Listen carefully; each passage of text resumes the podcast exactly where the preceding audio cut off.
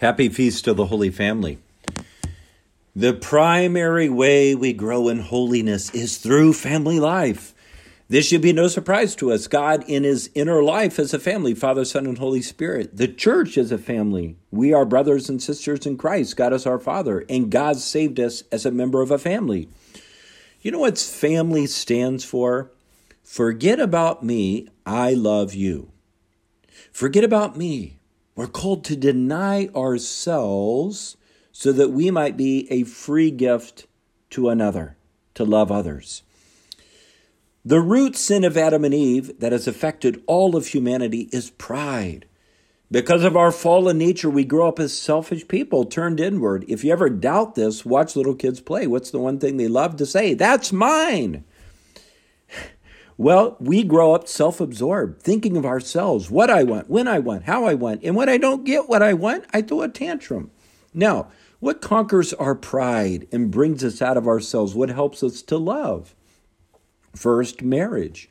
When you get married, you begin to learn that I have to live for the good of another person. There's a reason we celebrate marriages here in the church at this altar. Every time we gather here, we celebrate God's love, that he emptied himself in love for us, that he broke his body and shed his blood for us. And so a married couple is to live out the mystery we celebrate at Mass. A married couple says to each other, take me, this is my body. My blood given up and poured out for you. You live the mystery you celebrate here on the altar. Now, you know what really forces us to continue to grow in love in family life? Babies. Babies change everything. When you have a baby, you're forced to lose yourself for another human being that's totally dependent on you. You're forced to forget about me. I love you. When you went to sleep and the baby's crying and needs to be fed, you got to forget about me. I love you. Maybe you want to go out on a night out, a social event, and you're forced to stay home with a sick child. Over and over, you learn, forget about me. I love you. Now, you may be thinking, well, I'm single. I don't have any kids. No matter what your state in life, we're all called to live family, to forget about me. I love you. I know teachers who've never married who have dedicated their lives to their students. They're living this. Forget about me. I love you. I know singles, em- empty nesters, widows, widowers, who volunteer in so many ways and who live family in a broad sense. Forget about me. I love you. Now, within family life, not only are the parents sanctified by their children, but children are supposed to be sanctified by their parents. In fact, the church envisions the family as the first school of love. It's within family life that we learn to love, to lose ourselves for others, to forget about me. I love you. One of the most basic ways we learn to love within family life is to share. Now, I have a confession to make. I got some chocolate peanut clusters for Christmas, which I love, and I actually was tempted to hide them all for myself in my room.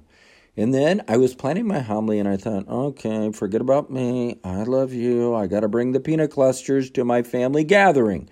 So I brought them to my family, and I shared them, and there were some left at the end. And so as I was heading home, my mom says, why don't you leave those peanut clusters here? Well, let's just say I have room to grow in virtue, because I, in turn, tried to convince my mother she needed to look up a recipe online and make her own peanut clusters, and I took the remainder home. Well, in addition to sharing, think of all the ways our families, our schools of love, teaching us self-denial in love for others. One such virtue we learn in family life is obedience. Jesus models obedience for us. The gospel today says, Jesus went down with them and came to Nazareth and was obedient to them. Now, think about how miraculous this is, that God created Mary and Joseph, and then God humbled himself and took upon our human nature and was willing to be obedient to the very creatures he created. This is astounding. Obedience requires us to bend our will to another. It's a way we grow in humility and love. It's a way I forget about me, I love you. God can even use all the difficulties and struggles, the dysfunction even of our families, to help us grow in virtue. Even illness and sickness, look, we would never will that a family member would get ill, but God can use a sickness within a family to bring the best out of all the family members as they're forced to care for the sick family member. They're forced to forget about me, I love you. There are so many ways our families serve as schools of love, teaching us common courtesy, to say please and thank you, to respect others, to apologize, to forgive. In all these ways, God is helping us to grow in holiness and love, to forget about me, I love you. Now, just one last point. How are we really going to live love within our families? It's only if we keep Jesus at the center. If I want to give and give and give of myself, I must stay connected to the source of all gift, who is Jesus himself. How do we keep Jesus at the center of our families? Certainly we go to church, we worship the Lord here, but what do we hear in the gospel? Joseph and Mary took Jesus to the temple for Passover, and then they left him in the temple. Now, not they did it on accident, I'm sure, but this is kind of an image for many families today. We come, we center our lives in Jesus here at the church, but then we leave Jesus at church. Do we bring Christ home with us to be at the center of our family life? God did not come to stay confined to the four walls of a building. God wants to dwell in our homes and in our hearts. If you look at any picture of the Holy Family, Jesus is at the center of that family. So invite Christ into your home, especially through family prayer. He's the one who will give us the strength to continue to love, to grow in holiness. He will help us live family.